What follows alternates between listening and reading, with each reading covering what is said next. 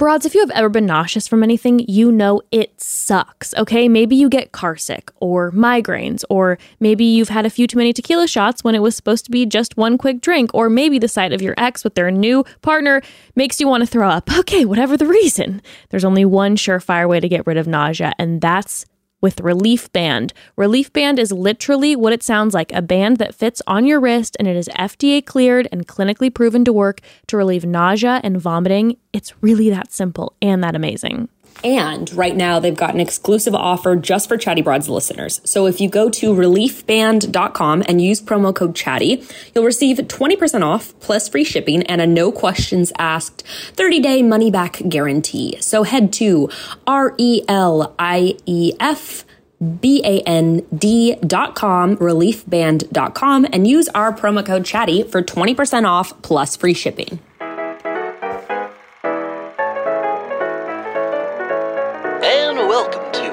Episode of Chatty Broads with Bekah and Jess.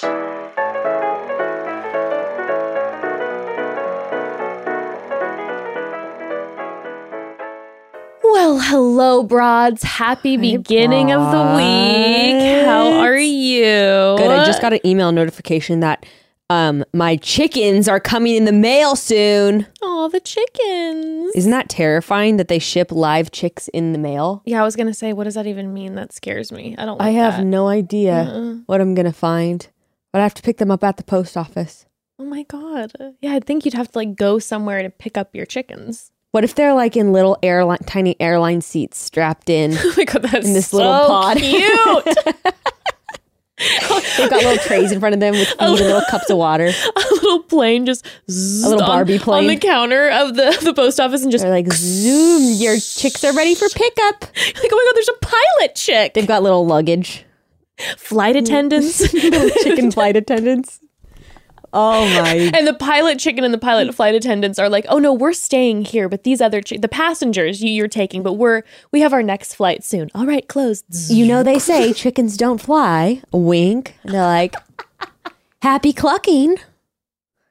That is the world I want to live in. Oh my God! Please let us live in that world. Maybe I can get. I'm gonna look on OfferUp and see if I can find an old Barbie plane, and I'll take pictures of them on the airplane. And be our chicks just landed. That is cute. That is very cute. That is some sugary content. I like that a lot. You want to know something? Tell me. Okay. First of all, didn't talk about this on Instagram. Well, I kind of just forgot to talk about it, but at the time I was the psychos are gonna come for me. Just so you guys know, there was 4 chickens and now there are only 2 chickens because Gray and I had a little bit of a miscommunication about who was putting the chickens back in the in their cage a couple months ago. R.I.P. to either Chica Linda, Boomerang, Babe, or Spirit. We're not sure which of those two. Poor chickies. Were goners. They were dragged under the house by either a skunk or a raccoon, and there was a trail of feathers in their wake. Oh, no. Okay, I can't even start to think about this because this takes me down the whole... Blood. I mean, we all have our childhood memory of when something traumatic happened to one of our animals, and honestly, mine is one that I remind my mother of because I blame her for it every 3 months. Mm. It's one of my favorite things to bring up. Do tell.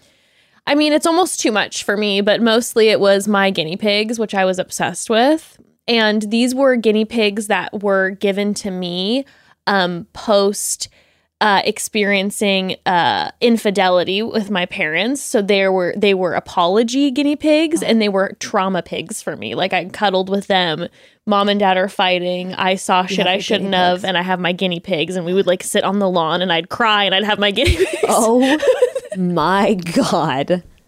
This is explaining a lot. Okay, go on. So these guinea pigs were my... Such a sad picture. They were my life, right? Only child. Yeah. So I used to just sit... your friends, your confidants. Yeah, I would sit outside. And if you know a guinea pig, you know they're very skittish. Yeah. These guinea pigs, they were my babies. They loved me. So they didn't even have to be in a cage. They would just, I would sit on the lawn and they'd cuddle on me in the sun. And I'd have my little audiobook in. And they were my babies. And one day before school, my mom was like, I think the guinea pigs would like just like when we would leave, of course, we'd put them in the cage so they were safe. My mom goes, I think the guinea pigs would love to just probably be outside and graze. And so we could just put the lid for the top and then the guinea pigs could graze. Yeah. And I was like, no, I know an animal will come and get them or someone will take the guinea pigs because my mom wanted to do it on the front lawn as well. I was like, why? We have grass in the back. And I'm a child fighting with my parent and I'm going, no, something bad is going to happen. Something bad is going to happen. And mom says it absolutely won't. Cut to numerous hours later when mom is bringing me back from school and there is a bloody mess on my front lawn. Are you serious? Yes. Guinea carnage. Snowball and furball. Yeah.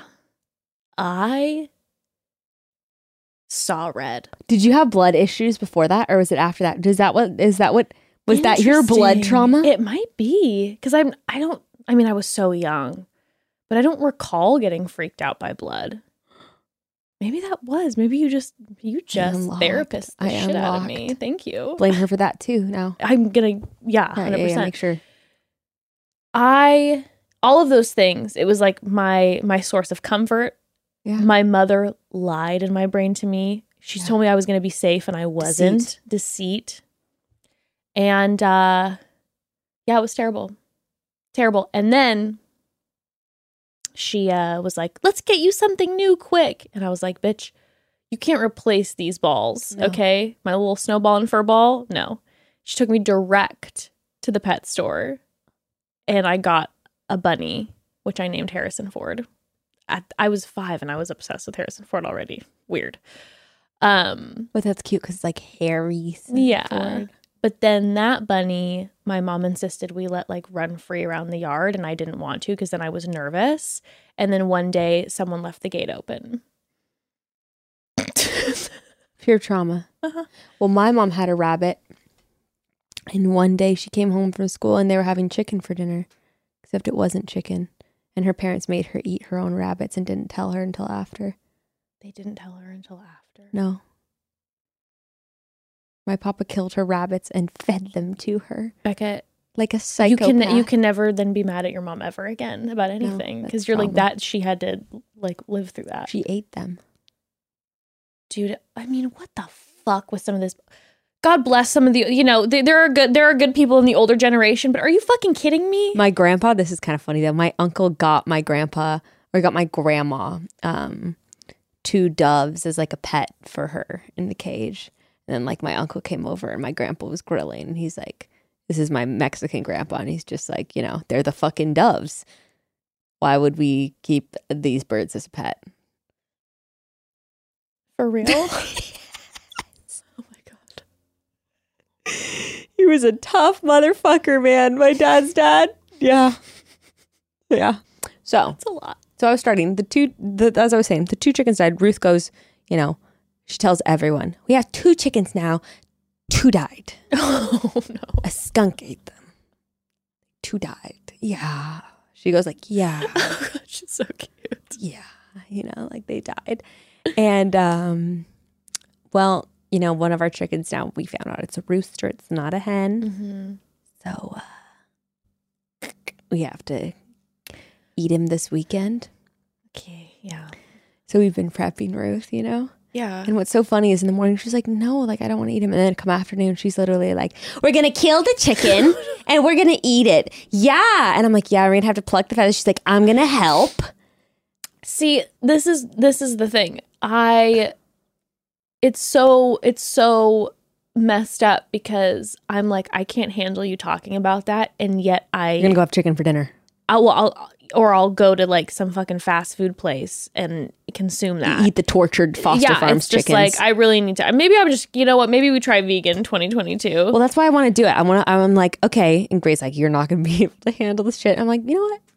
Maybe I won't. But I want to see it. I want to do it. For me, it's a life experience that I want to have. I want to kill an animal and eat it since I've been eating dead animals so much of my life. I mean, it is one of those things where it's like, okay, this is the reality of the situation. So like be aware when you're consuming. Yeah. Yeah. Think about how these animals had to die for you, And it probably wasn't as humane and picture perfect as in the backyard. No, that's Yeah. But you're going to have to let me know how that goes. It won't be pretty. It won't be pretty. So we decided. We won't let Ruth see it die because that's a little bit, you know, and the chickens, even when they're dead, you know, they're... Yeah, no. They'll even run around sometimes. Yeah. Did you know that a chicken lived without its head for like 4 or 5 months? Have you heard this story? This is a real story. 4 or 5 months? Yes, Jess. I was like, yeah, no, I know they run around. It did not register. It took about 2 seconds for me to... 4 or 5 months? This is a real story. There's an NPR podcast about it, about this guy who... Like somehow part of the brainstem was still like left, which allowed it to like walk around and yeah. And they could, yeah.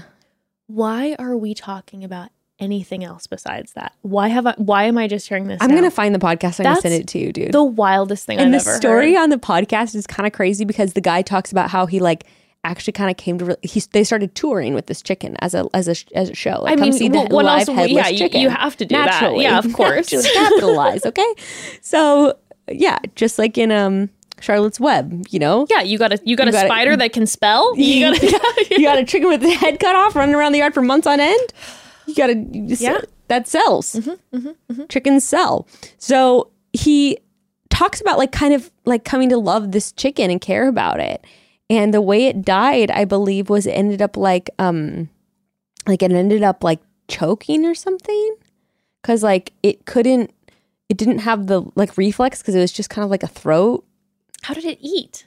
They would like pour it in. What? No, this is real. This is real. I know. I'm finding this podcast and sending it to you. That is the craziest thing. Mm-hmm.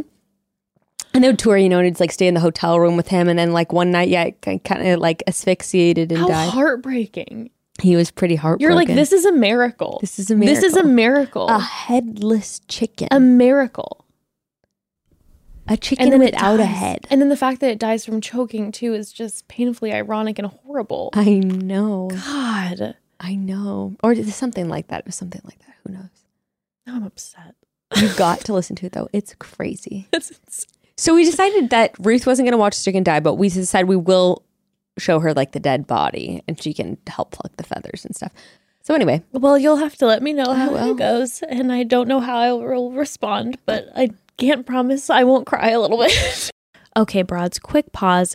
So my daughter Ember is as curious as a kid can get. She loves to learn about new subjects, is constantly asking questions. Her little brain is honestly going 24/7, and I am as obsessed with watching her learn new things as she is with actually learning them. My favorite tool as a parent for helping foster her curious mind is KiwiCo. KiwiCo, we love them. They are the subscription box that combines the empowerment of play and the art of learning to make everything engaging, enriching, and so much fun for kids of all ages. Seriously, all ages. Each month, your child will get a crate focused around one STEAM project. And if you don't know, STEAM stands for science, technology, engineering, art, or math.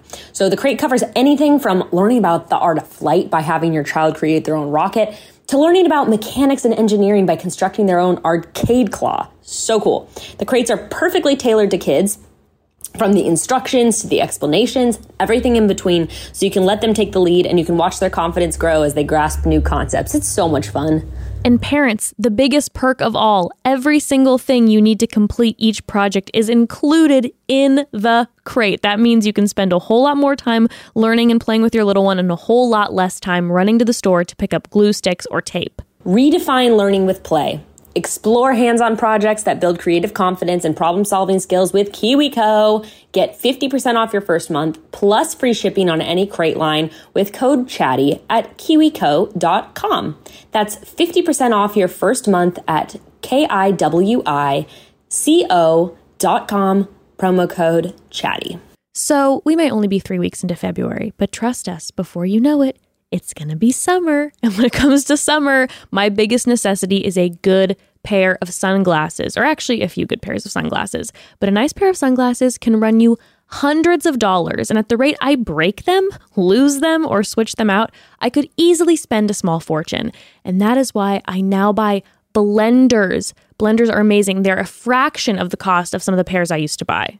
Okay, blenders are a fraction of the cost, but there's zero compromise in quality or design. Seriously, zero compromise. Blenders were started by a San Diego surf instructor who wanted to offer glasses that could handle any adventure, but he didn't want them to cost a fortune. But he wanted them to have the same elevated design as other big brands. And that's how Blenders was born. Blenders has a team of in-house designers that are constantly coming out with new styles, like orange polarized wraparounds, tortoiseshell frames with colored lenses, or your basic black lenses. There's a pair for literally every style. Aside from their large selection of sunglasses, Blenders also has readers, prescription glasses, blue light glasses, and ski and snowboard goggles, and they are all so affordably priced. And again, high quality, so cute, so stylish, and affordably priced.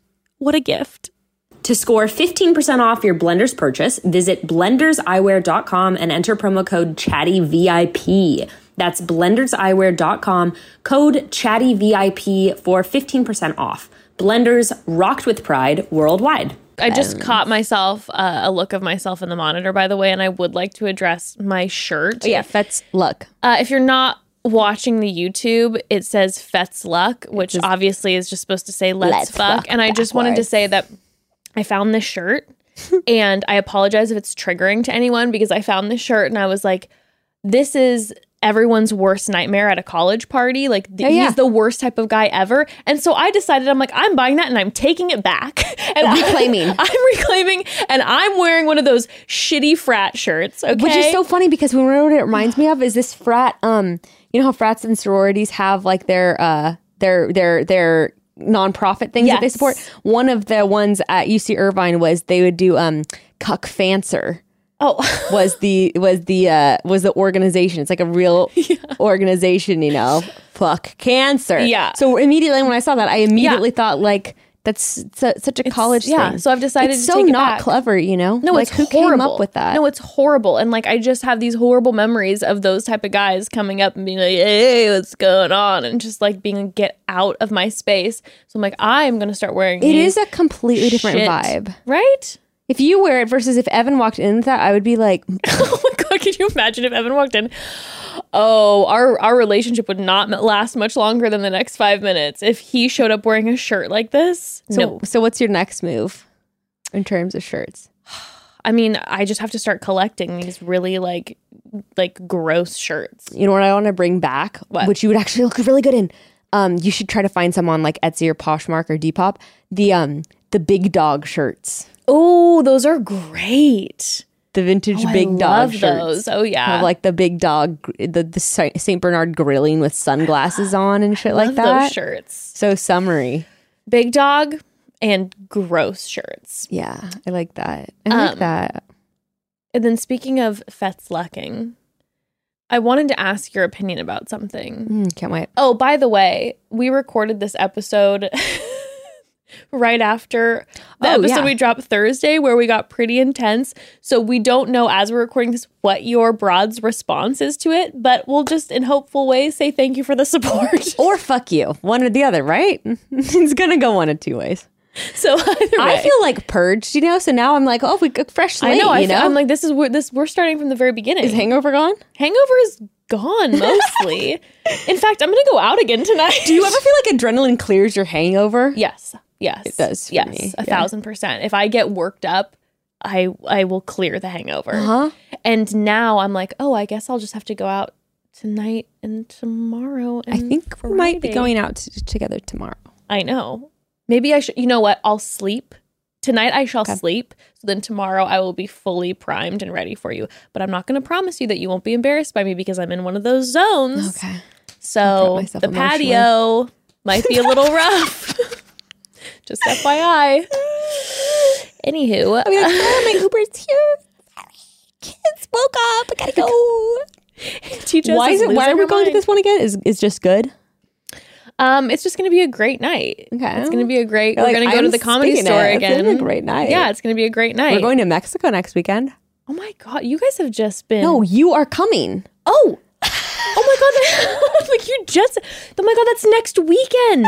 Yeah, it is. Not this weekend, but next weekend. No, I'm actually a little stressed. I'm like, I've invited like 10 people, and all I've done is book the Airbnb and tell everyone they need like their passports or their birth certificates and licenses.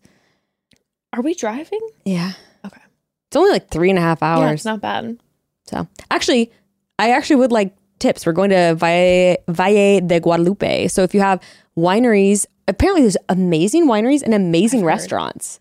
So if you have any specific recommendations, please let us know. Well, I really hope the energy that I've been having is like carries on into your birthday. I literally woke up this morning for some reason nervous about my birthday week, and I'm like, God, I'm fucking tired. Oh, don't worry. Listen, even if you know me, yeah. Even if I am tired, I promise what I will bring to your birthday is that I will make sure if you're tired that I have enough energy for the remainder of the crew. You understand? You're going to keep a hedge around me. Yeah. I'd be like, you do your sleepiness and I'll try to, make sure that everything's running smoothly. Yeah. I always just get nervous oh my God, you know what? Another thing? This is so rude. One of my best friends who you've met got engaged last month. And then told me that they're having the wedding in Nicaragua in March, and I'm one of the two bridesmaids. That is very. And I was like, "Bitch, you ballsy fucking bitch! You are so lucky I have the kind of career and like backup help that I have, where I can be flexible." Yes, just in 6 weeks. How many days do you have to be out there? I mean, it's crazy because we have to fly into the airport her family has like a house there.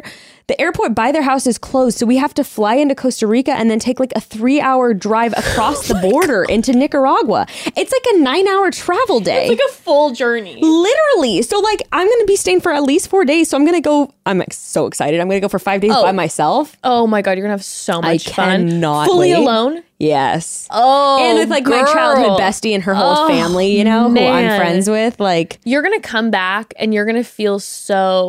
I love coming back and being like so ready to see Evan and Ember, but feeling like I had so much fun. Yeah. What a great. Oof. I am a little nervous though, because like not like actually nervous, but then her whole family is like I said, we grew up childhood, and they're just we're not exactly in the same place now. Let's just say certain things. Don't let that make you nervous. Okay. Let that excite you. Okay. There's going to be some fun times. I don't want to start shit. But you don't have to start shit. No. But it's more like, oh my God, you're going to have great calls with Gray at nighttime. Be like, guess what happened?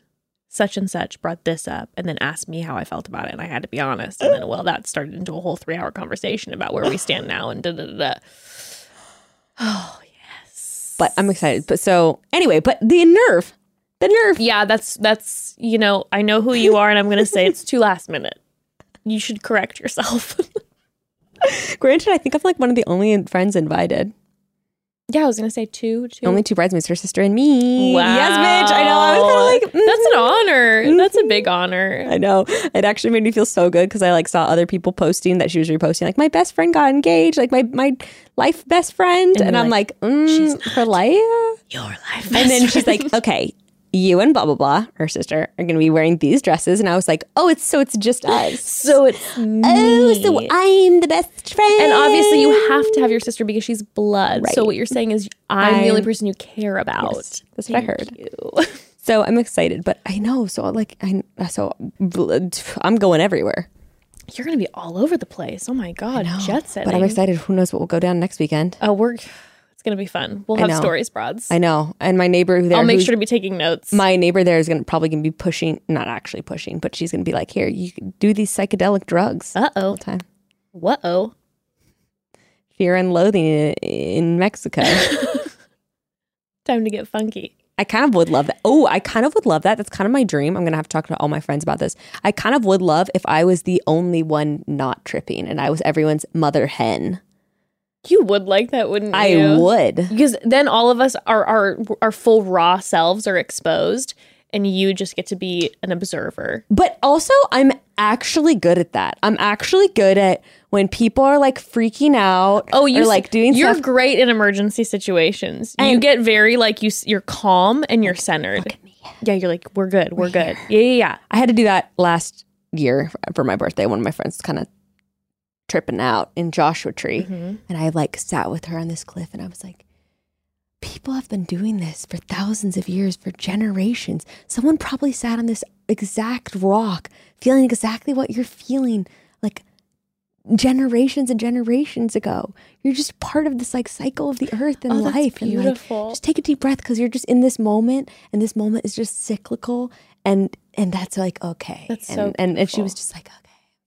So and my other friends were like, who are doulas, they're like, we're taking notes here, like taking doula notes. I was like, yes, I got it. You're like, thank you so much. Don't worry. You, the first night I was there, and you got a little more high than you wanted to. I wasn't even high. I got fucking anxious. Well, that's what I'm, yeah, you were. I know, and that's what's embarrassing. And then I got to do that to you, but what I didn't do was comfort you in that way. What I did was take selfish advantage of fully vulnerable Bekah. I was like doing yoga next to you. I was like, so what do you think about this? Dude, it was great. Like, do stretches, let's move our body. I was like, okay. Yeah, I was like, but then as we were stretching, I was like, so I love you so much. Tell me how much you love me. I was like, I'm vulnerable. Give me your back, bro. You're on Molly, you want to talk to me? Full selfish motivation. Just be like, hi, we're going to get down really deep right now. But just for my own self-gratification. What is so funny is to observe in the party, like, there's like when there's like 10 people, there's like always two people who want to like do more drugs. Where they're like, and it was really interesting. And I always feel so bad because like they want, I know that feeling of wanting people to get on your level. Yeah. And then feeling sad. It's always, it was always surprising. It was surprising to me. I'm like, oh, these are the people who are like, let's do it again. Yeah. You know? I'm like, oh, okay. Not me. You're like, no. But that's only when I'm drinking. When I drink after not drinking for a long time, I'll have like 2 glasses of wine. I'll be like, let's buy a bottle. Fucking get crazy. Yeah. I think that's, you and I are similar in that way because. But I got to keep the momentum up. Yeah. I'm like, yeah, don't go hard often. But then once it starts, like I said, it's like it just, you know. It's got to be the right. It's going to be a night. I just have to know that. I just have to know that about myself. So last night I went, to a like art opening dinner thing. Yeah. One of Gray's ex-girlfriends. We hate her. No, actually, oh my God, I'm so excited. Dude, I'm so excited. So actually, she works for the company that I'm now doing my clothing line stuff with. Yes. So she's actually one of like the people like on my team. And dude, I'm just so fucking excited. I have to show you because it's like, I'm finally getting to just do fun shit with clothes, and it's just gonna be can't wait. I'm so excited and I haven't really been able to talk about it because just like legal stuff but it's gonna be good. I'm really excited. So anyway, she's like in the art scene, like spends time between New York and LA, is like an art person. Olivia Erlinger, she had this viral exhibit a couple years ago where she had mermaid tails coming out of laundromat washing machines. It's kind of a thing. Familiar. Like, yeah, you've probably seen it. But anyway, so she had like a little fancy opening dinner thing at her friend's house, which was Shirley Temple's childhood home. That's wild. Yeah. Oh, this is a nice house, and this is a 30-something-year-old man who lives there, and I guess his parents are like real estate moguls or something. I'm like, you have to be to live in a house like that in Santa Monica. Yeah, and with the historical context. And it has an art gallery just in it where he just hosts his friends' shows in it, you know? What a life. That's just a whole nother world. And yeah. The world we can't understand. No. And that we just get a glimpse when we watch like Gossip Girl or whatever. Well, that was the thing too, is that specifically the art world, and so it says a lot that I was the most colorfully dressed person there. Like, everyone there was in black, you know? Like, everyone's in black. It was like New York art energy. Oh, God. And there is nothing I detest more than these arrogant motherfuckers. And you make a little joke, you know, as you're going to grab a handful of almonds from the bar area, and they're like, you know, look like, at you like, who the disgusting. Yeah, who are you? You know, and it's not until an hour and a half later into the night where everyone's finally eaten and probably done their drugs in the bathroom, and suddenly people want to chat it up. You know? Yeah, that's definitely the 2 hour drugs later. 100%. All of a sudden, I'm like, why is everyone so friendly? All of a sudden, nice to everyone me? Was so cold before. Now everyone just wants to talk to me. And also, so what I picked up too is that ew, I hate that thing where it's like. Oh, like I'm not paying attention to me, and then I find out that I can gain something from you, and then like, oh, hello, which is so darling. LA. Any arrogant pretense, I'm disgusted by. Like even like whether it be an art, like that type of art vibe, or like a club. It's like an LA club. It's all the same shit. Status, all climbing. Status, and like everyone's just like trying to act too cool. I'm like, take me to the fucking dive bar. I just want to enjoy life. Like, what was I was listening to someone or reading something the other day. Oh, it was actually the interview with Julia Fox. Mm. And she grew up in New York, and she grew up like clubbing as a teenager. Crazy. And then she moved to Louisiana with some of her friends. And she was like, I was blown away by how fun going out could be. Because it wasn't about getting photographed or seen by people. It was about getting fucked up with your friends. Yeah. Yeah. Yeah. But that for her was a profound experience she had never had before. That is pretty wild. Right? Yeah, that is pretty wild to think about. Like, I think about when we first came to Los Angeles, and we were going out a ton, but for Evan's work. Right. So it was always like, who's going to talk to who? And he writes for such and such, so you got to talk to him. And industry. And at the moment, I had recently had Ember, so I was like so excited to be out and about. Yeah. And I was like, these are amazing. And then I started actually like making friends, then going out. And like I said, just going to like dive bars, like, local spots. I'm like, this is so much fun. And now I had to go to one of those recently, and I'm like, this is a nightmare. I hate this. I hate that everyone is being so fake. I can't stand it. Oh, I'm like, let's get weird on the bar. Let's have fun. Who cares? Or like, let's talk. Let's just put down the pretenses and just chat. Which then, of course, I should have gotten their names, because then I am standing in this like glass. Ugh, they did have such a cool house. Like in their backyard, they had like this glass greenhouse they had made. And I was just kind of like standing in there, and Gray went to go do something. And then this older lady came in with a French accent, you know. And I'm like, I just want my boyfriend to build me one of those, you know. She's like, I know, I've been taking photos. I want to build the same thing. And then we start talking about her home in Mexico, you know. Mm. And then her husband comes in, and then we're just talking, you know, blah, blah, blah, blah, blah. Then Gray comes in, we're all just chatting about like the favorite places and blah, blah, blah. And then we parted ways. But I'm like, dude, I bet they're probably some of the most important people at the party. Likely. You know? That's how it works. Right? Likely. And I'm like, damn, I should have gotten their names. But anyway, so, no, it's just people are so bratty. I know. So bratty. I know. I'm like, shut up. You're not that cool. You got to go out with the real fun people. You got to go out with the people who are, what I mean real and fun. The real people. Well, and like, it wasn't that kind of thing. Is, you know, it's like it's a dinner for all, you know, it's like all these people who are trying to, they're either somewhere or they're trying to get somewhere. They're either trying to stay somewhere or get somewhere. And I'm not, you know, in that world. But then, it's just funny. And then the whole thing was apparently, and Mexico's the place. Mexico City. Oh, I was just in Mexico City for 4 months. Oh my God, I was just in, you know, doing all the influencers are going there now too, right? It's all about Mexico. Yeah. And oh my God, my dealer in Mexico City. Oh my God, he was trying to get me to buy a fake COVID test with crypto. You know, like buy a fake COVID test with crypto. And then if I don't respond to, this is a guy in line with me for the food. And if I don't respond to his text, he sends me like weird gifts of like gerbils. And so I'm like, you know, what is going on here? And I'm like, your dealer in Mexico City, crypto. Got it. And I know basically, you know, it's saying to his friend, I know like basically everyone here, you know, like, oh my God, just like a bunch of people I know. It's just a nightmare. I was just happy he was talking to me. First person to actually engage with me outside from the older French woman in the gazebo. Everyone else is just like, I'm like, bitch, I probably have more followers than all of you. Shut up. And that's currency here. So you better be nice to me. You better be nice. It's just, no, it's so crazy. Like all of these, like all the parties and everything and all the hangs. It's just so, it's just a show, right? It's just like peacocking around. Yes. And there's no one is like laughing or talking about anything real.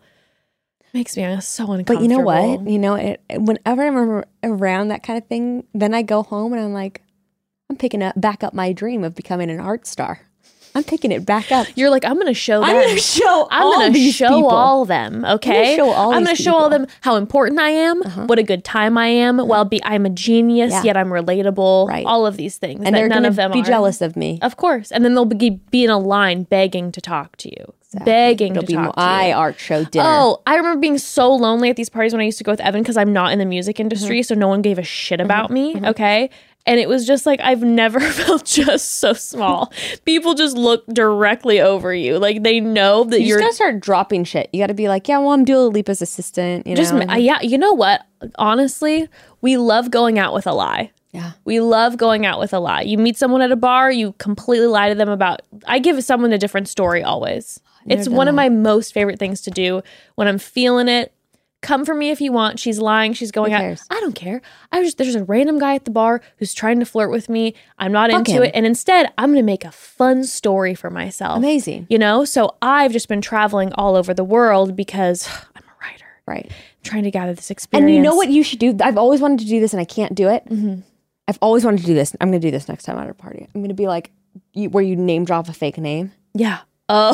Where, you're like, well, I was at, Elisa Spence's house. Right. Elise, right. I was at Elisa Spence's house. Or make it sound like a little more like you're like, yeah. I was at Elisa Spence's house. Like Irina Rachmaninoff. Yeah. Irina. I'm not trying to, but anyway. I'm not actually supposed to talk about that. And that it'd be, oh, wow. Oh my God. Incredible. No one would ever look at you in Los Angeles and say, who? Everyone goes, oh my God. Wow. Amazing. Or, oh yeah, I used to hang out with her all the time. Or we vacationed together. Oh, God. No. I know. We walk past these people's table and they're like, oh, well, I'm hosting that party. I'm like, oh my God, I forgot that you're hosting the party.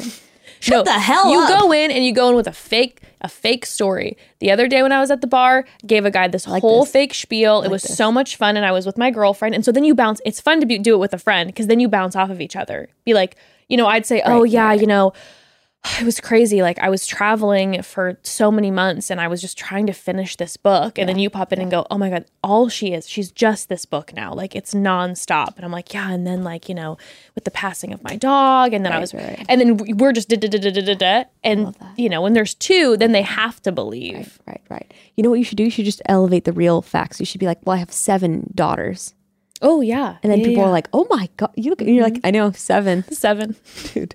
Crazy, right? 2 sets of twins. Yeah. No, I'm, what I also like to do is tell people that I'm like 43. Because then they tell me how good I look for my age. See, that's the thing. People lie about their age and say they're younger. No, as I get older, I'm going to keep saying, yeah. You go up. Right? You always go up.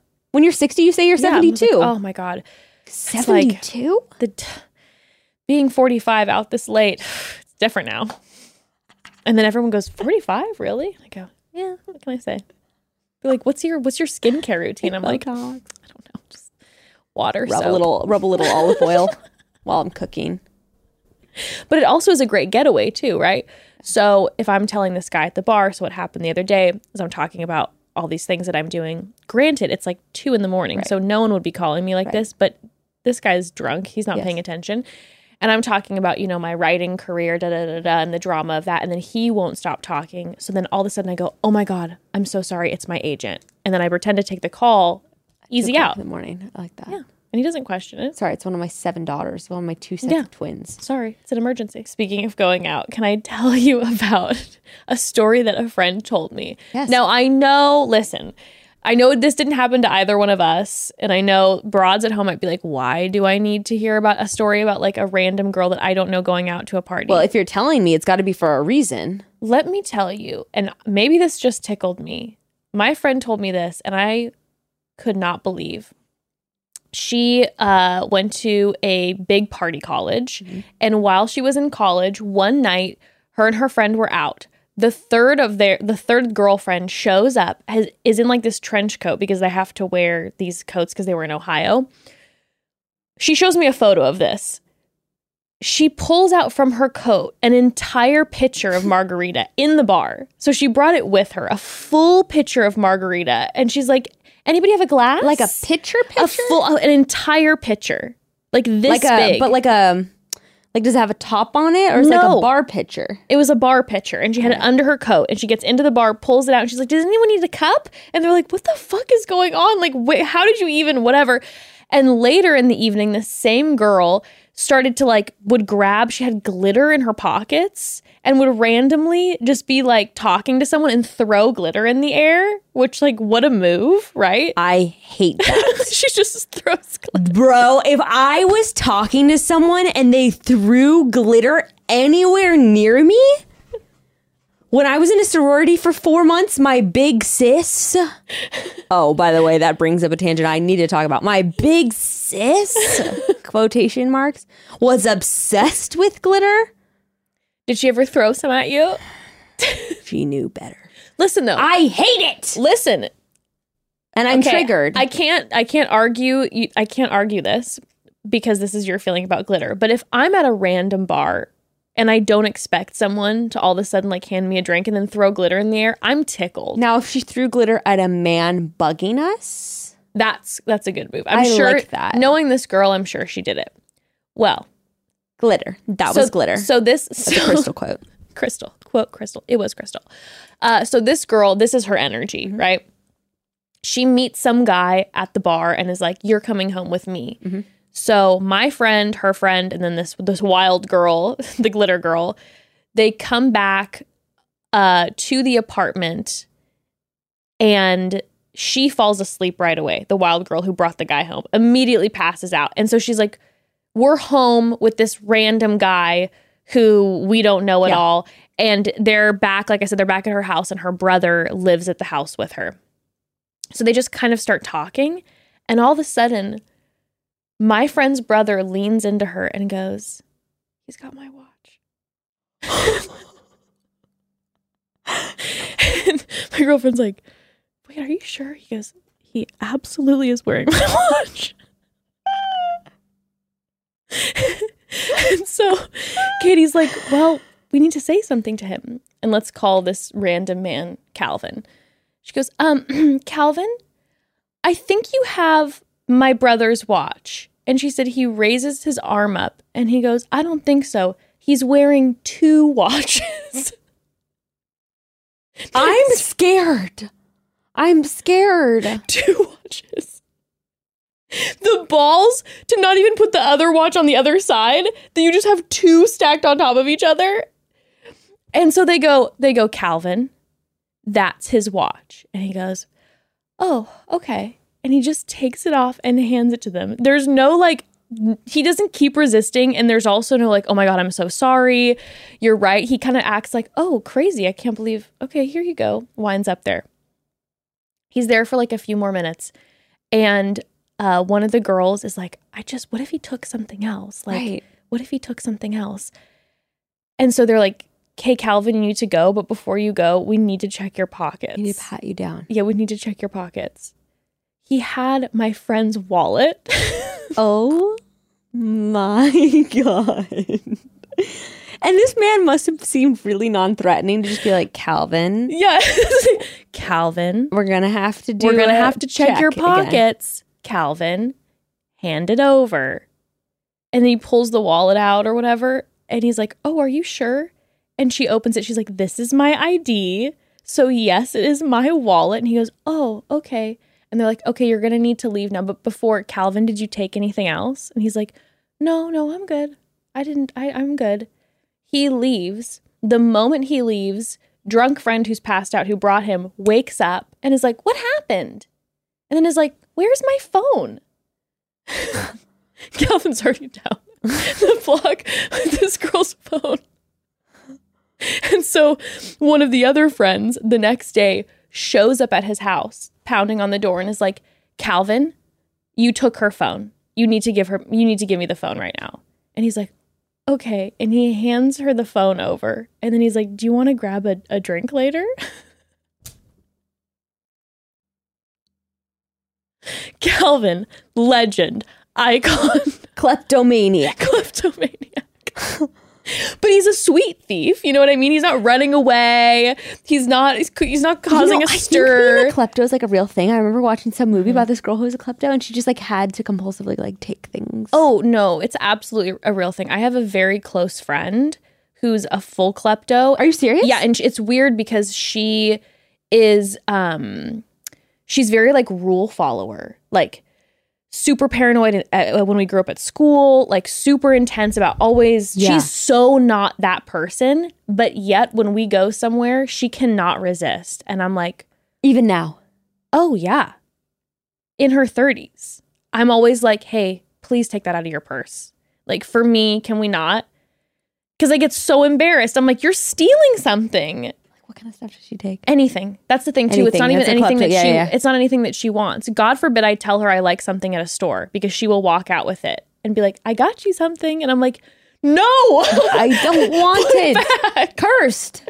She will literally take anything. And I'm like, dude, this is insane. And she's like, I can't help it.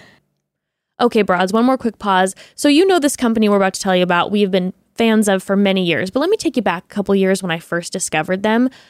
This shoe changed my shoe life, all right? It is comfortable. It is cute. There was no wear-in period, and I would get all the compliments. I'm talking about my Rothy's. Rothy's are the comfortable, stylish, and sustainable shoe brand that we can't get enough of. They have so many styles for both women and now also men can get their hands on Rothy's. They've got flats, sneakers, loafers, ankle boots, so many more options to choose from. So whether your day consists of taking your kids to play at the park or lunch with your in-laws or an important meeting at work, there is a shoe for every occasion. My new fave pair of Rothy's is the sneaker in all white, which I wear all year round, but I already know it's going to be especially cute in the summer. Love it with my tan. It's a super simple slip-on sneaker that you can throw on to complete literally any outfit. So Bekah mentioned that Rothy's are sustainable. Let's talk a little more about that. All of Rothy's products are crafted from thread that has been made from recycled plastic water bottles and other plastic waste. And because of that, every pair of Rothy's is 100% machine washable. Just toss them in when you feel like they're looking a little rough, and out comes a pair that looks as good as the day you got them. Parent pro tip, the Rothy's kids shoes, because they're machine washable, a gift. A gift. Hit the new year in stride with a fresh pair of Rothy's. New customers get $20 off your first purchase at rothys.com/chatty. That's ROTHYS.com/chatty. Get $20 off your first purchase at rothys.com/chatty. So if you know me, you know that I love my two dogs. Like I would do anything for my two dog babies. I'm absolutely obsessed with them. So obviously I want to take the best care of my dogs. And that's why I am so, so happy that I discovered Fuzzy. Fuzzy is a telehealth service for pet parents. That's the future. It offers 24/7 access to personalized pet care from veterinary professionals. It could be as simple as something like my cat's itching a lot, or it could be something as serious as I need a prescription for a middle-of-the-night emergency. Either way, Fuzzy offers live chat and virtual consultations 24 hours a day, 7 days a week. In our house, we love Fuzzy. They provide so much help and peace of mind. In fact, last week, Boris was having this skin issue, and we hopped online on Fuzzy with one of the vets, and they were able to give us exactly what we needed to get Boris back in the condition he deserves to be in, and he is happy and healthy. The team at Fuzzy can also recommend the exact right products to get your pet in peak health, all of which have been chosen by their team of veterinary professionals. And if you're a Fuzzy member, you'll get access to discounts on those products. I know firsthand that pets can be unexpectedly expensive sometimes, so trust me, I will take all the discounts I can get to make sure our fur babies are healthy. And right now, Fuzzy is offering our listeners a free 7-day trial membership. So go to yourfuzzy.com/chatty today to sign up. That's a free 7-day trial at yourfuzzy.com/chatty. And for a limited time, Fuzzy's offering a special discount of $20 off your pet's product needs. So pet meds, supplements, food, and more with promo code Chatty, $20 off. That's yourfuzzy.com/chatty for your free trial of Fuzzy with access to 24/7 personalized pet care and vet recommended products. And again, you're going to get $20 off all of your pet product needs. Yourfuzzy.com/chatty. I find it kind of charming. I know it's annoying, but it's like if it's not like, affecting me, there's something a little charming about it. It's wrong, especially when there's like it's a small store. Yeah. You're like, you can't do that. People need to be paid. and then she pulls it out of her big purse, you're always just kind of like, what's the deal? She's like, I just took this belly button ring. I don't have a belly button ring though, but I just took it because I thought it was cute. But that's like how it is. Yeah. And then she's like, I'll give it to somebody. And she always wants to give it away. That's the other part too. She like wants to get things for other people. I don't know the psychology behind that. Mm. She told me her mom used to do it. Are you serious? Mm-hmm. Dude, that's crazy. So I'm like, I don't know if this is like some like a way that you feel like really close to your parent, but I'm so interested by that. The psychology. I don't really have very good confidence like doing those kind of certain things. Well, it's wrong. You know what I mean? It's wrong. But even like, it's like my dad, which I think I've told you before, like when he would wear a suit and get like, used to always wear a suit to work. And then just for fun, sometimes he'd, after work, he likes to go see movies by himself, like at lunch or like after work.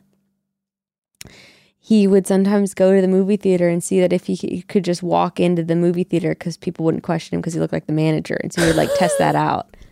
He's like, what'll happen if I just wear my suit and I just like walk in through the door and I just like wave at the guy taking the tickets and like, no, and just keep going. And it worked. You know what?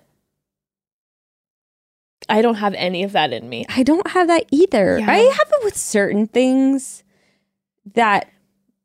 You'll be bold in taking stances and what you say, but you're a rule follower when it comes to like I don't want to get in, you know what? I don't want to be embarrassed and I don't want to get in trouble. Yeah, no. And I'm the exact same way. However, I will say that I've gotten older. I realized that there's if there's an easy way for me to play it off. For example, like the one time that I stole anything, where I stole from the airport bookstore in France when I was on The Bachelor. Yes. Because then it's easy for you to go, oh, I'm so sorry. Oh my God, I'm so sorry. This in my hand? I did not even realize. Holy shit, how embarrassing. I'm so sorry, yeah. So I'll do that kind of shit. If there's an easy explanation for me to play it off like I didn't know, yeah, then that I'm like, yeah, whatever. I will never. I can't. I don't like stealing. I'm just saying in general, that kind of solution of if you can be like, oh, whoops, yeah. Oh. Stealing or whatever, anything that's like breaking the rules, I cannot. No, I just don't want to be chastised and I don't want to be embarrassed and I don't want to be associated with people who are being chastised or potentially embarrassed. Understandable. Like, don't know them. Do not know them. Not associated. Not associated. Oh, I wanted to ask you. Okay. Yeah. Oh my God. Yeah, you didn't ask me. Okay. From my Fetz Luck shirt. Okay. I need to know your opinion on this because I feel very strongly about this, and I don't know what it is. So how do you think I'll feel about it first? I think you'll be disgusted by it. Okay. Fascinated. Curious. So the other day, Evan was at his place of work and we started sexting midday. And I was like, ooh, this is fun. And we were sexting and doing the whole thing. And then I was aware, though, that I had to be careful because he's sitting with his computer and his text messages pop up. So I was like, I wanted to send him a hot pic, but I'm like, but it's going to pop up and who knows who's walking by at the time. And that's awkward. And then I started thinking and he came home and I'm like, if one of the guys who was with you saw a text pop up from your wife 2 PM on like a Monday and you guys are sexting, I'm like, I'd be like, gross. It's gross. Like, and then Evan and I were joking. I'm like, why is it the fact us being married for 10 years, sexting is gross if I'm a bystander? I'm like, ew, stop you guys. But if you're just dating, I'm like, oh my God, hot. Tell me all the details. Oh. Like if it's fresh, right? You just meet somebody. Good, interesting point. Right? Like, what is that about? Like, that's a good point. If Evan's sitting there, his texts are dinging, and there's a guy next to him, and Evan goes, oh, yeah, it's this girl that I've been seeing for a month. The guy's like, dude, what's the detail? What's her name? Like, do you have a picture? And then if he goes, it's my wife of 10 years, it's like, oh, God. What is that? For me, it actually really depends on what type of pick. So I'm talking about just sexting in general. But here's what I was going to say. Like, if I see from the text that you guys are actively sexting, doesn't matter if you're just dating or you're married. I'm like, ew, what the fuck? Do you have a boner right now next to me? Like, ew. No. Like, no. Stop. We're fucking working, bro. I don't want to see you get like half of a hard on for anyone. That's not why we're here. You know, that's not why we're here. Mm-hmm. So there's that. Mm-hmm. Now, if it's an out of, like, I don't know that you guys have been actively sexting, but let's say you send like a pic of you and like a really cleavage top being like, va va boom. Yeah, yeah. Thought, you know, like, hey babe, whatever. I feel fine. Okay. I'm like, because I actually remember on The Bachelor, one of the producers, he's like, look at my hot, like, my wife sent me this pic, and it was like her with these little booty shorts on, but it wasn't like her vagina out, all that. Right. And we were kind of like, oh my God, how cute. Yeah, like sexy, him and his, a sexy pic. You're right. It doesn't do that. Like, but like vulgar sexting. I'm telling you, doesn't matter. Married, just started dating last week. I'm like, put that away in the office. I don't want to know about it or hear about it. Okay. Keep your dick under the desk, please. What the hell, bro? What are your thoughts on sexting in general? Are you a fan of sexting or no? Just depends on the context. Grayson does not do it. Oh, I remember you saying that you would send like a hot pic and he's like, nice. He doesn't. Cool. Honestly, there is nothing more frustrating than when you double tap. You're like, when you spend so much time getting like the hottest angle of yourself and send it to someone and they're just like, so hot. Or like, I'm like, tell me what's hot about it. Or like a hard eyes emoji, and you're just like, I'm like, dude, I'm sorry. The hard eyes emoji, you're just like, remember, like we talked about with Justin on The Bachelor, beautiful babe. Yeah, beautiful babe. Dude, and you're like, dagger to the heart. I have spent hour upon hour taking 70,000 photos, different angles, swiping, hearting, choosing the right one, then maybe doing a little bit of editing, making myself glow, making the tits a little bigger. And you're going to have the fucking audacity to double tap and send a heart eye? Oh God! The audacity, the disrespect, the disrespect. Yeah, it gets me so heated. That's that pisses me off. No. Now the thing that does make you feel better is that Grayson has never sent anyone a dick pic in his life. With Grayson, it's different. There's a very different energy from a guy who doesn't sext and who doesn't send dick pics, and then who responds in that way versus a guy who's like initiating the hot talk, and then you send a photo and you just get a hard eye. No, Grace said the first time he even got nudes from a girl, he was like 25 or something, which is so strange. He's like sexually active with a lot of people from like a young age, and just doesn't. His stories always surprise me. Yeah, he's just like, no, I guess it makes him uncomfortable. He won't send a picture of his dick.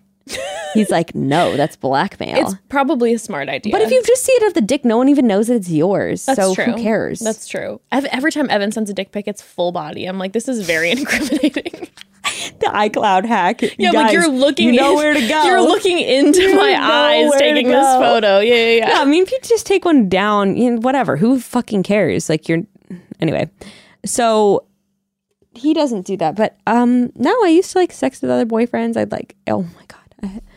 I think back on sometimes, I'm like, what a mess. I think I've talked about this before. My ex-boyfriend, his best friend was who I lost my virginity to, who I had no actual romantic connection to, but I had like hooked up with a couple times. Yes. And I was dating him. Then he was roommates with his best friend. And then his best friend would still hit on me. And one time, I'm not proud of this. One time I was sexting both of them at the same time. And I was in New York, and I know they were both at their apartment in probably their separate rooms. And I was sending them the same videos and pics. It's not right, but it's funny. It's not right, but two birds with one stone. Taking advantage of a good video. Yeah. At the same time. It's not right, but at the end of the day, how many of us have sent the same hot photo that we have in our bank to different people? Yeah. Right? Yeah, it definitely wasn't right that it was his best friend in the same room. No, I would say no, probably not. But I'm just saying the logistics. But, we all have those. We all have those videos and those photos that we could just recycle constantly. There's no need to create more. I do them in the moment. I've always done them in the moment. Really? never recycled. Oh my God, I have a folder, honey. Unless I'm recycling, then I'll say, like, look at this old pic of me. I have a folder, so like when I'm feeling hot and I feel like I'm all done, I just take pictures and I just keep them in the folder. I'm like, I can shoot one of these to Evan whenever. Okay. When I'm feeling, you know. I was going to say, you can't recycle that many. It's the same person you're sending them to. Yeah. Well, also back in the day. Yikes. I was on that early train of sending photos to people, like right when we got the iPhones. It was just like, hi, nudes. I'm sure there are so many floating around. It's not good. Or I was always more of a video person. There's some people with videos of me. I wish did not have videos of me, but that's okay. But it just is what it is. It is what it is. Oh my God. But no, I do enjoy a sex. I actually do want to make a declaration right now. This isn't scientifically proven, but if you're talking to someone and they initiate any sort of sexy sexting type conversation, and you send a photo and they send the hard eyes back, they are currently sexting with at least 4 other people at the moment. And in fact, those are the type of people who sext all day long, right? They come back to their phone when they can, and they've got, like, you know, 4 DMs open, and they're sexting with other people. So just know this. Shit. Mm-hmm. You just had me thinking something. Oh, how do you end the sexting? So, you know, let's say this is what's the thing about sexting. Sometimes it will go on way too long, and how do you resolve it? Because I've sometimes been sexting, like the guy I'm sexting is like at a restaurant with his fucking family, you know. Love that. I'm, you know, wherever I am, and you're like, it's not like we're sexting or like FaceTiming and like we're gonna, like, someone's gonna get off and that's gonna be the end of it. You're left in this middle ground of how and so it's in a situation where you will not be seeing that person that night. No, like I remember sexting with like a ex-boyfriend, and we weren't actually together at the time, and it was like we lived in different cities, and like, I mean, I would say easy way out, regardless of if it's the truth or not, is just put 2 little asterisks and just say, I came.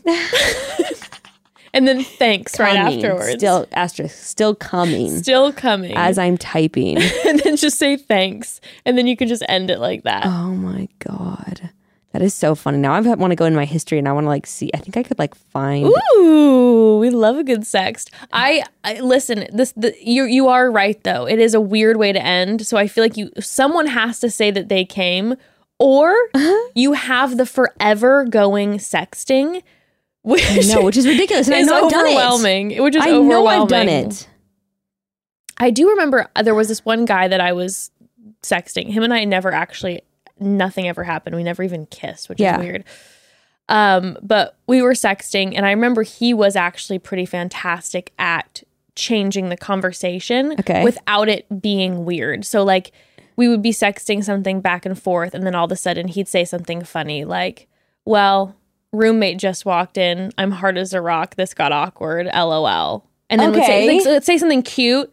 And then kind of shift the conversation. Like, what are you doing for the rest of the day? Okay, yeah, that's good. That's bringing back memories. And he was always really good at that. That's a good, where it was like, he'd say something kind of cute and funny to end the sexual tension and then ask me a question about like what I was doing. Yeah, okay, that's good. I like that. You know, I feel like that was pretty good. Yeah. Oh, damn. You know what? I never delete my text messages. That's crazy. And it is crazy because then you could go back in info and you can see like any photos you ever sent back and forth to each other. So that's exciting. I could probably bring up like 5 different dicks on my phone right now from like the past 10 years or something like that. Wow, it's really interesting, the photos you sent me. Okay, sorry, this is boring for a podcast where I'm just looking back at my. But I'm sure looking back over looking back over sex is so cringy. Well, not even sex. Also, well, I can't see the sex. I can just see photos. But then there's also these like crazy. Just the photos are just interesting gifts and all these kind of things that give like, so you're like, wait, whoa. You mean like sex gifts? No, literally just like photos and gifts in your like history with someone of like the shit that you sent back and forth to each other like 6 years ago. What's your reaction if someone in a sext sends you porn? I've never had that happen. I've literally never had that happen. I've had that happen a few times and I do not know how to react. Can you explain? Like we were sexting back and forth something and then it was like, you mean like this? And then it was like a link to like a clip from, you know, like some porn website.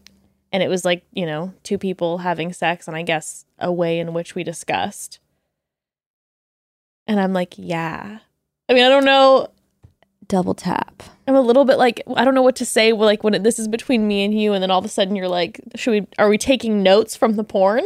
Depends on your relationship, right? So yeah. Like if like, let's say Gray and I would be like, oh, like, I think this is so hot or something. And you're like, oh yeah. Cause we've sure. had a long intimate relationship sure. where we like, no, but yeah, if you're like dating someone, sure. I don't think I'd like that. I think I'd be like, don't. I maybe feel a little weird. I was kind of like, okay, like we were in the middle of something and then you're sending this and like, oh my God, that was when the sexting was emailing.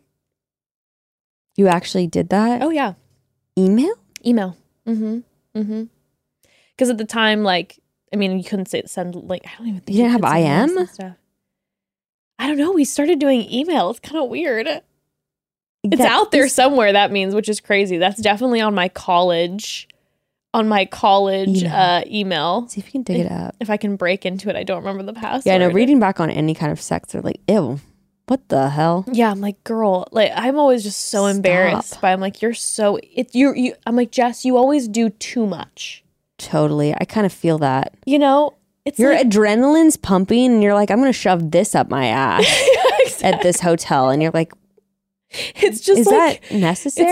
It's like it's you really don't have to put half the shampoo bottle like up yourself. Like, please don't do that. Because the other funny thing about sexting is like sometimes you're in the moment, but a lot of times you're in adrenaline. You're like, I'm gonna do this, and like now I'm gonna do this, and in the video I'm gonna be like, yeah, and then you're like, okay, and crop that. You're like gonna be like shorten that video and send. So and then you whatever. Send it, and that's just like out there. Just intense. And you know what I'm saying? When you like do it and you're like, ah! And oh, then you're yeah. like, put a little filter on it. Okay, that's a good angle. And then you're sitting there like naked on the bathroom floor. Just like an hour later. I'm just like, this is going to be worth it. It's going to be worth it. No, I mean, though, too, like when I look back at my sexts, like what I say. Oh, yeah, no, definitely that. No, what I'm saying what is it's so too much. It's like, hey, bitch. Enough with the paragraphs. Sexting is hotter when you have like one line back and forth each. Like one or two lines back and forth. Do. It's all about the volley. It's like having sex. It's volleying. Yeah. But he'd send a line and I'd send a fucking paragraph back every time. What a nightmare. What a fucking nightmare so of a person funny. To sex with. That is just so like funny. I literally want to go back and send messages to all these guys and be like, sorry about that. You're like, sure. And then after that with your when I see your luscious when you're throbbing cascading over, you're like, yeah. Your throbbing cock dangling between those meaty thighs. Just like you're doing like fourth grade style adjectives, you know? Like, you know how in fifth grade they would be like, throw in some more adjectives, more adverbs. I have my thesaurus open. I'm just like as he lustily drove the thick, dark, mean, you know, it's like, enough with the adjectives. Get it. I'm like, what is another synonym for throbbing cock? Oh. What's another one for veiny? Can I give you a interesting, I've never done this before, but I think that you should look it up. I think that you would like it. Okay. Porn. It's porn. I'm like, guys. Oh my God, Becca's recommending a porn to me? Not like a specific video, but this certain, hold on. I'm going to show you this. It's graphic. I'm going to show you this porn right now, but never mind. I'll just, okay. Look up Futanari, like 3D. Can I Google this? Right now? Well, you could. I could also just show you it. But it's this 3D porn is what we've talked about, where it's like rubbery, where people's skin looks all rubbery, oily, and specifically these ones, this genre. I just think you might like it. Okay, here's the thing. Like, I'm now sitting here, like, fully turned on the podcast. Do you think you'll like it? Yeah. I knew you would. Oh my god, I need to turn. Oh my god, I need to get this away. I'm literally like getting. Oh my god. That's why when I talk about hentai, when this cartoon stuff. Yes. It's all fantastical. Yes. And it's not real. Right. Yeah. Oh wow. That was nice. Yeah. Enjoy later. I'm like, can we wrap this episode? Evan's not home for another few hours. I can get myself, literally excited over here. What's so funny is, and this is where it's like we've reached the next level of podcasting where we're like Gray and I are like having sex, and we're like watching one of these videos. I'm like, Jess would like this. I didn't say it out loud. I'm like, Jess would like this. You didn't say it to him, but you made a little note in your app. You're like, mention. She's gonna like this. She's gonna love this. Oh man. Oh well, I appreciate that rec. You're welcome. I really do. Can I ask you one more question before we wrap? Okay. I want to know what your thoughts are on when someone. Okay. Trying to figure out the best way to break this down. Let's just say you meet someone on a dating app or whatever, you're single, and you start hooking up with this person. Okay. Right. And then you find out that they have a girlfriend. You know what? That's never happened to me. Okay. I mean, as far as you know. True. Maybe all of them did. Okay, well. Okay. So... But I'm not talking about, like, there's any friendship anywhere. Like, you don't know the girl. Okay. This is like a random person. You don't know the guy. Find out, like, oh, wait, what? Exactly. This is a random guy. You're in a bar. You guys start making out. Yeah, you guys start making out. You hook up. Sure. And you hook up maybe a couple more times or even just the one. Sure. And then you end up going on Instagram and seeing that this person has a significant other. Do you reach out and tell said significant other, or do you bury it for forever? This is so petty, but it depends how much I care about the guy. And I say it like this. I have hooked up with some guys where I'm like, I don't care if he lives or dies or if I ever see him again. I probably wouldn't. I probably would just be like, oh, God, this is going to be a mess if I get into this. No. Mm-hmm. But that's selfishly only because I like really don't give two shits about his life or about like anything. Mm-hmm. I think if I kind of like thought he was cute, thought he was fun, in my petty heart of hearts, I would reach out to the girlfriend because of that. Well, I appreciate you saying this because I was processing this the other day because I know someone who's currently in a situation like that and was like debating contacting the person that they don't know, And they asked me, they're like, would you want someone to tell you if Evan randomly was at a bar, slept with someone, would you want that person to slide into your DMs and tell you? And I was like, absolutely not. No. I would rather not know. Because, again, unless it's like a friend, like if there's like, if my... Wait, why? Because, and I'm not recommending this, by the way. This is just, how I feel. Now I want to talk about this on Instagram. I want to take a poll. Personally, for me, Evan and I argue about this all the time because he has the exact opposite feelings. Personally, for me, I am like, because of all of my jealousy issues, I already am constantly... like have that energy around me and trying to stay away from it. And I will carry that anywhere. Like even if I have a new relationship, I will carry that into the new relationship. It's just part of what I struggle with. if someone were to tell me that Evan slept with them, it would just make my life more complicated and more challenging. Okay, let's take and it. And I'm like, I love Evan, and I'm going to stay with Evan regardless. Like, that's where I am right now, that even if Evan, like, I found out this stuff, okay, yeah, I would stay with him. So my thing is, like, from that situation. Yeah. Let's say, this is purely hypothetical. Of course, it's hard to think in a hypothetical situation.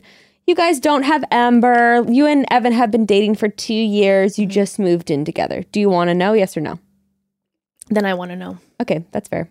And then I want to know, because then I'm like, this is still fresh. Well, this is why I would want to know if I'm in the situation right now. Oh, for sure. No, this is why I would want to know. I would want to know because I would be like, bitch, you said that you don't want to fuck anyone else, that you don't want to be in a fucking open relationship, all right? Why don't you just be fucking honest? Oh, it's because you don't want me to get mine too? What the hell is wrong with you, you selfish asshole? No, yeah. That's why I want to know right now. With Evan, it would be like, okay, we've been together for 15 years.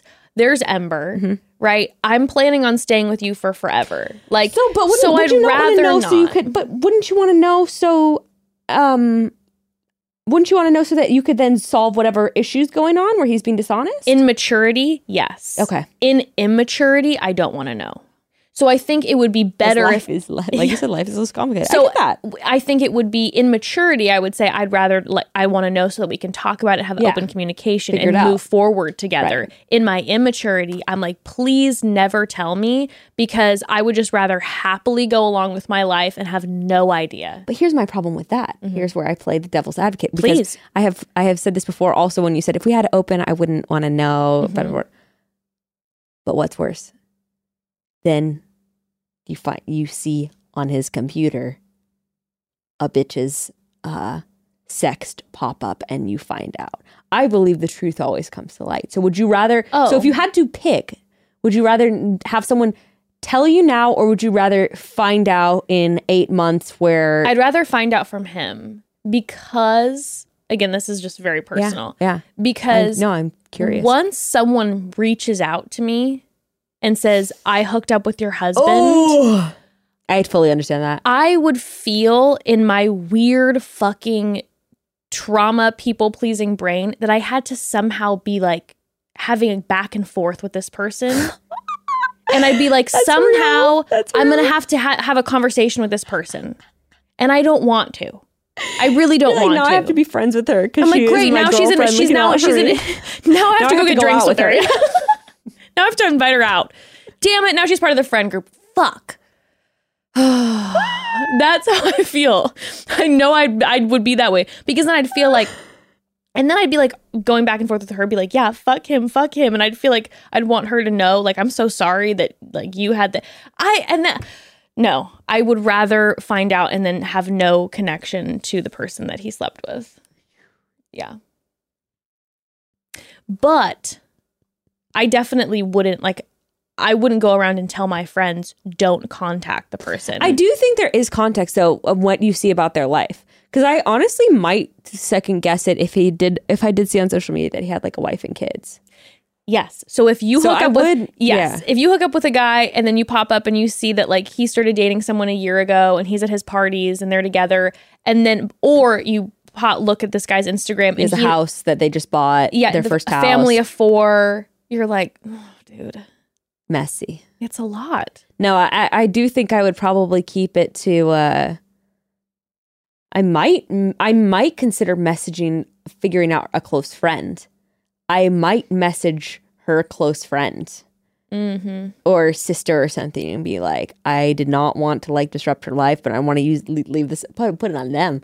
I want to leave this up to your judgment, but, like, I do need to let you know that I did not know that her partner was married, and, like, you accidentally messaged the frenemy of her, and so she's like, now I have this shit on Lisa, the one who's always hated him. Yeah, who she always has hated her, kind of, and she's just like, oh, I can't wait to tell everybody about that drama, and, like, shit, I'm gonna make sure Lisa's the last to know. Don't you think that's kind of a good idea, though? Maybe. Yeah, for sure. I think I like I was saying, I like that you were honest about how, if you would message or not. Because what I was saying to my friend is I was like, but I don't know how I feel in the moment. I might feel really emotional and be like, dude, what a douche. Like, no one should be with this dude. Yeah, he was lying. So in my immaturity, I'd be like, don't tell me. But if I, in the actual situation, I'm like, I feel like maybe the best thing to do is to like take a beat and examine, why am I messaging this person? If it's because I really don't want another person to get hurt by this guy, yeah, then message. But if it's like, my ego's bruised, so I kind of want to cause chaos, yeah, and let her know, like, then I wouldn't.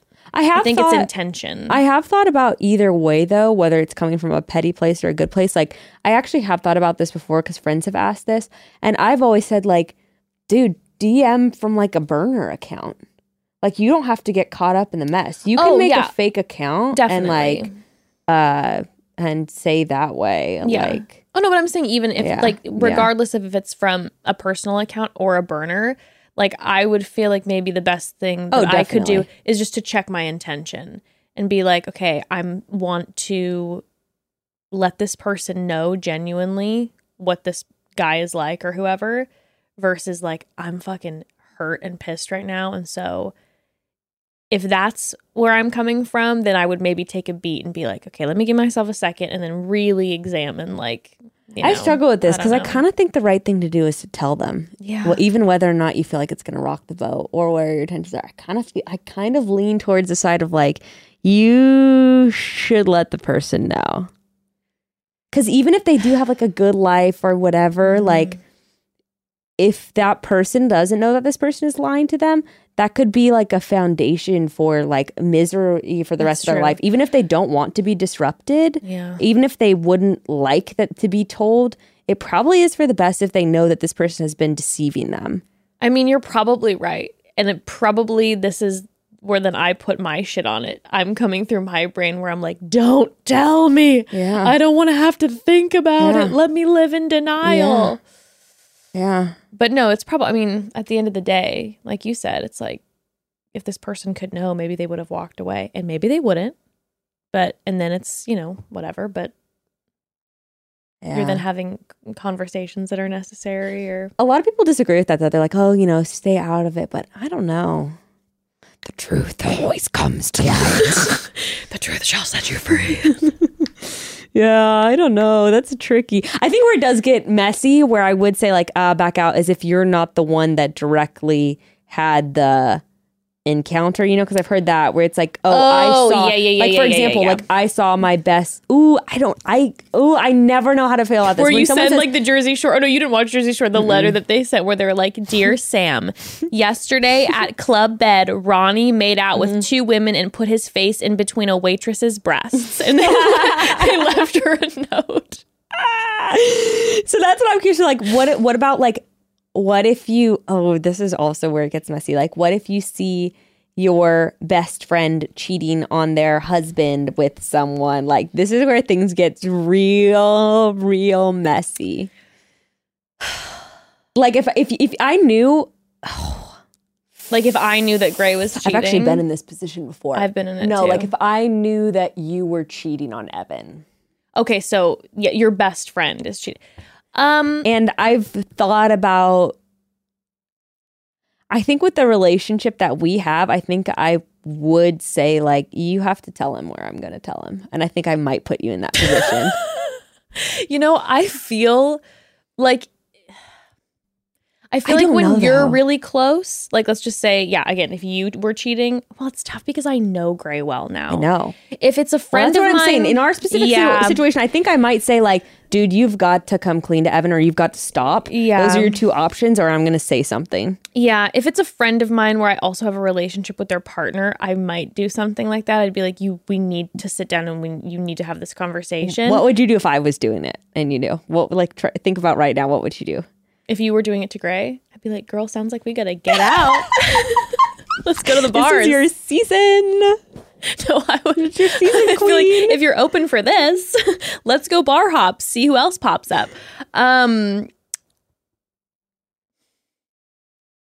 don't. And the context is different too, right? Yeah. Like, are you carrying on a relationship with someone, or did you slip up? Right? No. I don't think I would tell him, but I would be like, Bekah, get your shit straight. You need to figure out your shit. Like, I'm not going to push anything, like any decisions on you. I'm not going to say anything to him, but you need to think about the fact that, like, you know, this is how you feel. Are you happy with him? Do you not want to be in a relationship with him anymore? Or was this just like a moment? Or, I mean, you guys need to talk. You talk about everything else. You need to talk about this. I think if you had like a slip up, I would be like, Jess, like, no, Jess, dude. How was it? Jess, oh my God. How big was his dick? Jess, honey. No, but I think I would be like, Jess, what? Like, no. But I think that if you were carrying on a relationship with someone, I think that's where I would be laying in bed awake all night thinking about it. And that's when I would be like, you need to stop or I'm going to say something. I'm going to tell him. I'm going to tell on you. Yeah, if it was an affair, if it had been like going on for a while, then I might. But again, that's because I know, Gray, if you're just my friend and I don't know your partner and you're having an affair, I would actively be like, you have a problem right now and this needs to get talked. Like, you need to figure out if you want to leave this person, if you're going to tell this person, whatever. And I'd be on you about it. But I don't think I would necessarily tell the partner if I didn't know the partner.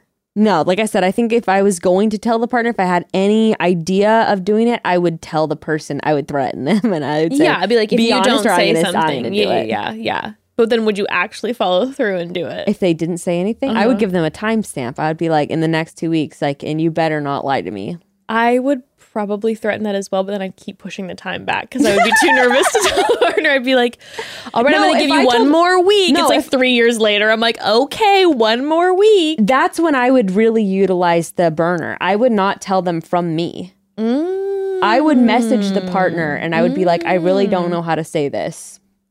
But like, blah, blah, blah, blah, blah, blah, blah, blah. That's a good idea. Yikes. I know. Not fun. I would just not even speak to you about it and I would just go straight to the burner because I don't want to have confrontation. Yeah, there you go. Yeah, you would even actually tell me from the burner. You would say you need to come clean about your cheating on Gray. Yeah, I would just fully avoid it. I've thought about making a burner before to tell someone about someone else. I have to. And I didn't do it. No, then you're just going down a rabbit hole. Like, fuck. Then when you know, you just like, you're thinking about it all the time. Then you don't want to break someone's spirit. It's so intense. It's not that I'm very selfish in that where it's like, I think it's for the best if it breaks their spirit temporarily because it needs to be done. Someone needs to grow. Someone needs to get them out of the shitty situation where they're being deceived. It's kind of the way I think about it. But selfishly, I'm like, then the other person finds out and it gets back to me. And then like, oh, God, okay, this is some dark real tea. I don't feel so bad because the person wasn't like a best friend of mine. Oh, shit. But basically, in college, I found out that one of my friends' boyfriends was cheating on her. Yeah. And so then you found out that you could cheat on, he would cheat with you too. So then we started hooking up. No, so then I talked to him one night at a party. I was just like, you need to talk to her, da da da da. Yeah. And this man threatened to say things about me that he knew that at the time. Listen, now I could give a shit, but at the time, super paranoid, super Christian, full of shame, Jess. Didn't want people knowing. She was running around college, giving head everywhere, okay? It was all full of shame, and he knew I was bouncing around, hopping on some dicks, dude. You know, and I was living my life, and he told me, he's like, I know that you've sucked, da-da-da, you know, whatever, and he's like, and if you say that, I'm putting that out there. And it was like the type of college where I'm like, I could lose... Absolutely. Shit. Yeah. No. I would feel the same way as you, where you'd be like, fuck. And so I never told her. Let's find him now and dox him. Let's find out where he lives. I mean, luckily they broke up pretty soon afterwards, so I didn't feel too bad. Like the guilt didn't remain, but I felt. Oh my God, that's so shitty. But I felt so like I felt, first of all, just vulnerable and gross and whatever. Like, because it was already a lot for me to go and confront him because he kind of intimidated me a little bit. He was just, ugh. Yeah. And then when he threw that back at me. I don't blame you. It was kind of my euphoria moment. That was a euphoria moment.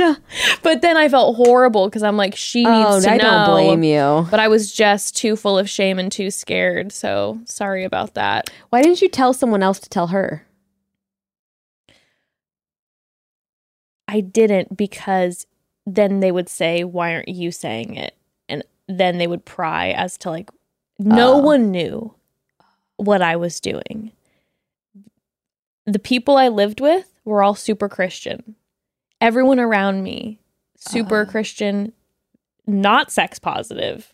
And then there was me, living in the darkness in secret, doing my thing. Some of them probably were too, I'm sure. I'm sure they probably were. Yeah. But at the time, I'm this is my, like, no, also doesn't matter if people are doing it too, you know? It's like you're still going to dogpile, like when you're in that environment, you're gonna so I'm like, I can't reveal that because that's gonna be straight up fucking euphoria gossip girl around the school, and then I'm her, and then I'm gonna get, you know, of course the guys won't lose any sort of scholarship. School have, but like, I might. Purity pack or does that one not? Yeah, I think it did at the time. I don't know if it has it anymore, but that's what I'm saying. So it was like, I can't drink, I can't have sex, whatever. So I'm like, I'm going to get kicked out of this school and get shame dumped all over me. That's real. But again, it wouldn't happen to the guys. It would have only happened to me. The guys who got the great head would have been free to float around the school, but I would not. Did you guys have to sign a pact, though? We said you wouldn't have sex? I'm pretty sure it was in there. Yeah. We had to say, it was a bunch of things that we said. It was just, I think it was like, no, at the time, no sex, no drinking, all of that stuff.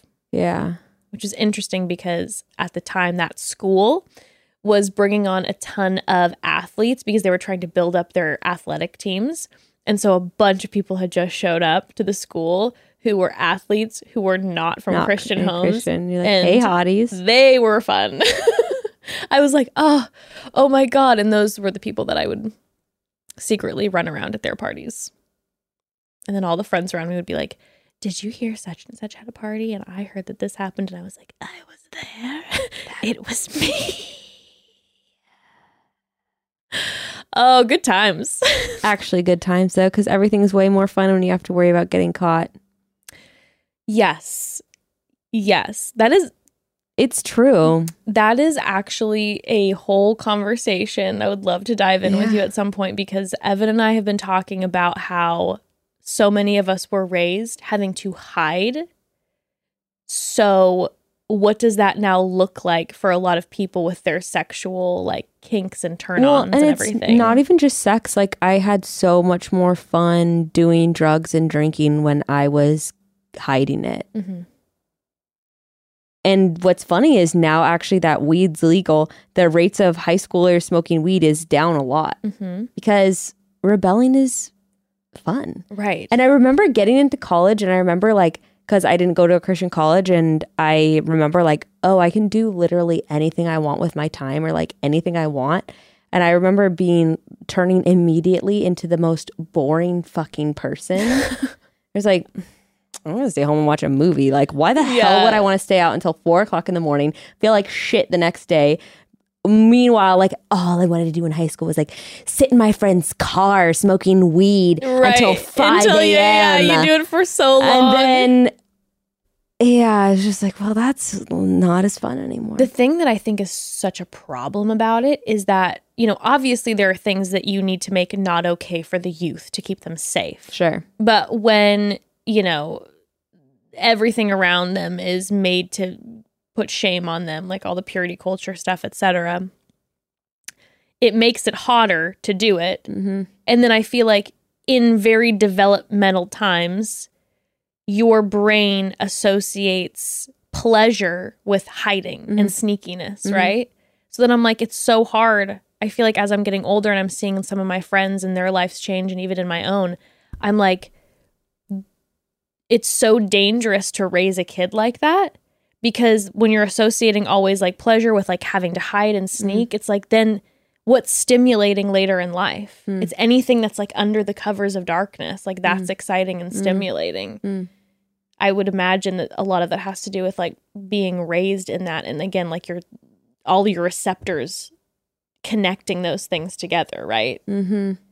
I'm seeing like all my friends now who have ended their like marriages and stuff and like them struggling to find what brings them like pleasure in life and feeling like really lost, because it's like the right thing is to be communicative and open with a partner, but then they're not turned on. Do you know what I'm saying? Because what turns them on is kind of like the secrecy of watching the porn without being honest with the partner. I'll tell you what though, I've seen, to counter that though, I think it's, I don't know, because I guess I have a good amount of friends or partners that were raised in sex positive homes, but it's, and maybe that's just an adult, I think it's heightened in Christian cultures, but I've definitely seen it as just an adult struggle of like, what truly brings me joy and pleasure? And I don't know. Mm-hmm. Mm-hmm. That's true. And I think a lot of that has to do with maybe in some ways also in both opposites, a purity culture and an over-sexualized culture too, where you're being fed what's supposed to be a turn on, what's supposed to be a turn off, what you're supposed to be into, what sex is supposed to look like, how you're supposed to, you know, all these narratives that are fed through porn, through movies, all that kind of stuff, how you're supposed to interact, how the timeline's supposed to go. And then you find yourself at this period of life being like, I've been going through the motions for a really long time and I have no idea what my sexual identity really looks like in the pure form. It's so true. I always fantasize and think about like, what would it be like in the 1800s where like, and I'm not even talking about, because Evan was bringing this up the other day, he's like, you see someone's leg, you know, and it's like, whoa, but not even that, like the exploration of never having a narrative of what you are supposed to do with someone else's body. Mm-hmm. You're not supposed to make out with them, then kiss their neck, then lick their nipples, then, you know, do this. Right, like what would happen organically. Right. To bring you pleasure. Just purely coming from what excites you and what you like the idea of, because we've been infiltrated by all these ideas of what we're supposed to like. That's so interesting. And so, yeah. Because sometimes, you know, even someone like, when I've really been thinking about this lately, like sometimes someone even like tickling your arm, not even talking about arousing, but just talking about pleasure in just terms of the word, will be even more pleasurable than some of these certain types of sexual activities. Then I'm going, wait, why then am I doing this? I actually just enjoy this more, but I'm supposed to be doing this. So why am I doing that? It is so powerful when all of a sudden you like recognize things that like culture tells you you should be turned on by. Yeah. And you realize you're not. And then you just say absolutely no more. Right. Fuck that. It doesn't bring me. It's not like bad, but it just doesn't bring me any pleasure. Right. So like we're not like it. That's not in the routine. Uh-huh. We're not doing that. It's not for me. Yeah. Next. Yeah. You know? Yeah, like that. All right. Let's go. I got to drive home. I know. I got to go get Ember. All right, bros. We love ya. And we'll chat soon. Yeah. Fun chatting. Chat soon.